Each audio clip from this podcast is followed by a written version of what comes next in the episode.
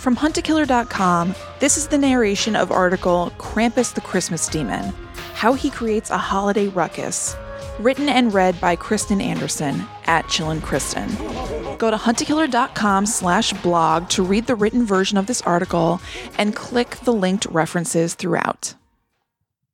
They say we all have a dark side, a shadow self, a yin to our yang. So it is with old Saint Nick, who is so repressed in his role as Santa Claus that it's my personal theory that Krampus is a materialized thought form of his own perfectly natural darkness. A tulpa that has gotten completely out of control as a Baphomet esque creature that terrifies the very children he's meant to delight. Or maybe he's just a freaky, fun creation of Austrian folklore with pagan roots. Whatevs. Either way, he's kind of a bad boy Christmas icon. You can probably picture Krampus, who's often depicted as a goat like creature with huge horns, a forked tongue, one hoof, and one human foot, carrying a sack. But why he's connected to Christmas at all may be a bit more of a mystery. Starting in the 17th century, parts of Europe celebrated Christmas, known as the Feast of St. Nicholas, on December 6th, making December 5th their Christmas Eve. December 5th was also the night that children looked forward to Santa coming through with his big bag of toys but also with Krampus in tow, hauling a sack of his own. Rather than simply giving a disappointing lump of coal, Santa and Krampus had a good cop, bad cop thing going on, with Santa rewarding well behaved children with presents, and Krampus throwing them in his sack to potentially torture or eat them. This led the night to be known as Krampusnacht, or Krampus Night, really putting the spotlight on the scary stuff where it belongs.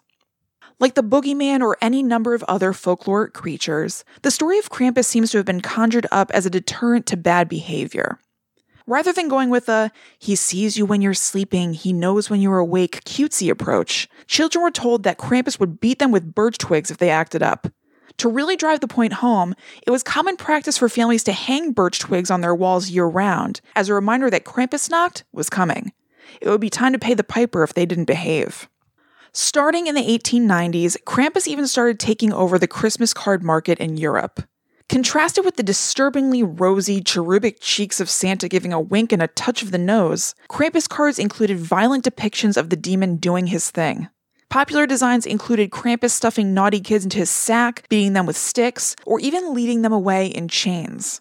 There was even a cheeky line of lady centric Krampus cards in the early 1900s, showing a feminized version of Krampus hitting men and putting them in their sack. There were also cards of Krampus trying to make good with the gals by proposing to them, but it doesn't seem like they took too kindly to it.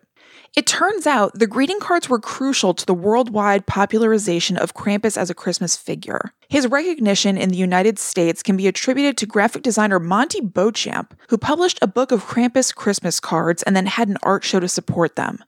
From there, Krampus fever spread statewide. But it's not all stories and greeting cards.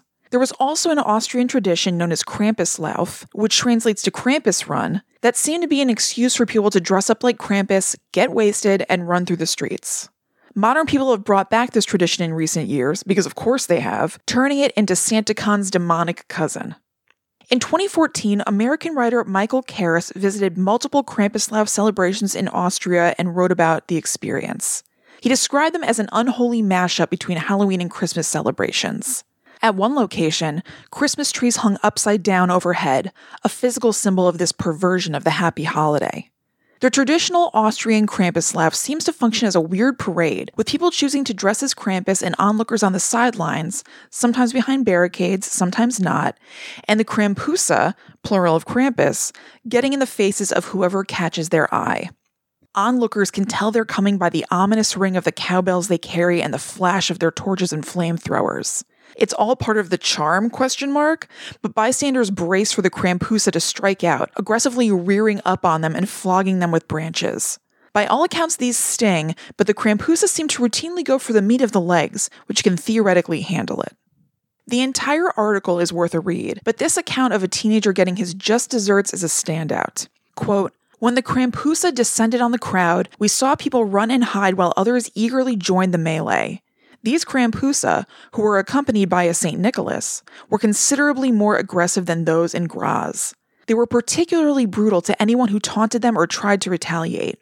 A particularly large and frightening Krampus chased down an offending teenager, threw him on the ground, and sat on his chest.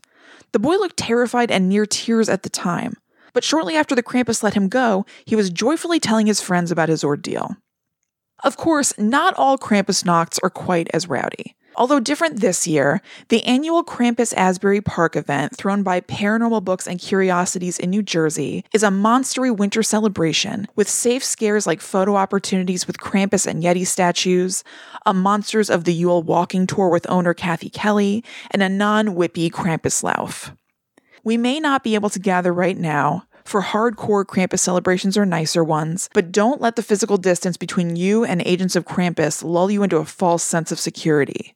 As long as there is Santa, there is Krampus, ready to punish the wicked and take them away in his anti Santa sack. So be good. For goodness sake. I hope you enjoyed this narration, and again, you can find the written version of this article on huntakiller.com slash blog. Make sure to check it out and click on the links that are peppered throughout. And also make sure to check out our Hunt a Killer mystery subscription boxes that are like an escape room delivered to your door every month. You receive the clues, and then it's up to you to piece them all together. Every month, the plot thickens, and you get closer and closer to revealing the murderer. Check those out at huntakiller.com.